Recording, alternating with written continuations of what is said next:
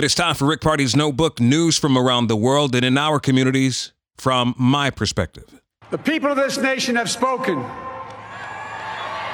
They've delivered us a clear victory, a convincing victory, a victory for we the people. We've won with the most votes ever cast on presidential ticket in the history of the nation. 74 million. The people of the United States have unanimously spoken and have selected Joe Biden as president elect of the United States of America. I pledge to be a president who seeks not to divide, but unify, who, who doesn't see red states and blue states, only sees the United States. It was unanimous in the battle states all over the country. President Trump's campaign filed lawsuits in Pennsylvania, Wisconsin, Michigan, Georgia. I mean, the list goes on and on. But the major networks called it, naming Joe Biden the 46th president elect of the United States of America.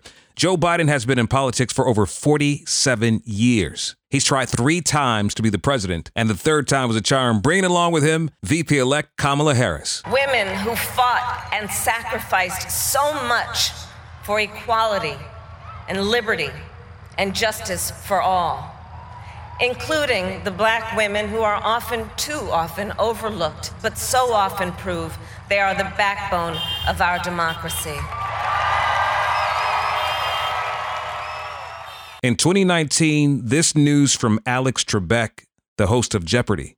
Came as a shocker. I have some news to share with all of you, and it's in keeping with my longtime policy of being open and transparent with our Jeopardy fan base.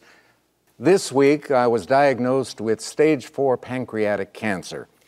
Now, normally, the prognosis for this is not very encouraging, but I'm going to fight this. And he fought that battle as long as he could. Alex Trebek, the 30 year host of Jeopardy!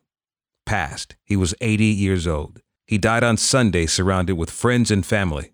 And one of his last words were Thanks to the, believe it or not, hundreds of thousands of people who have sent in tweets, texts, email cards, and letters wishing me well. I'm a lucky guy.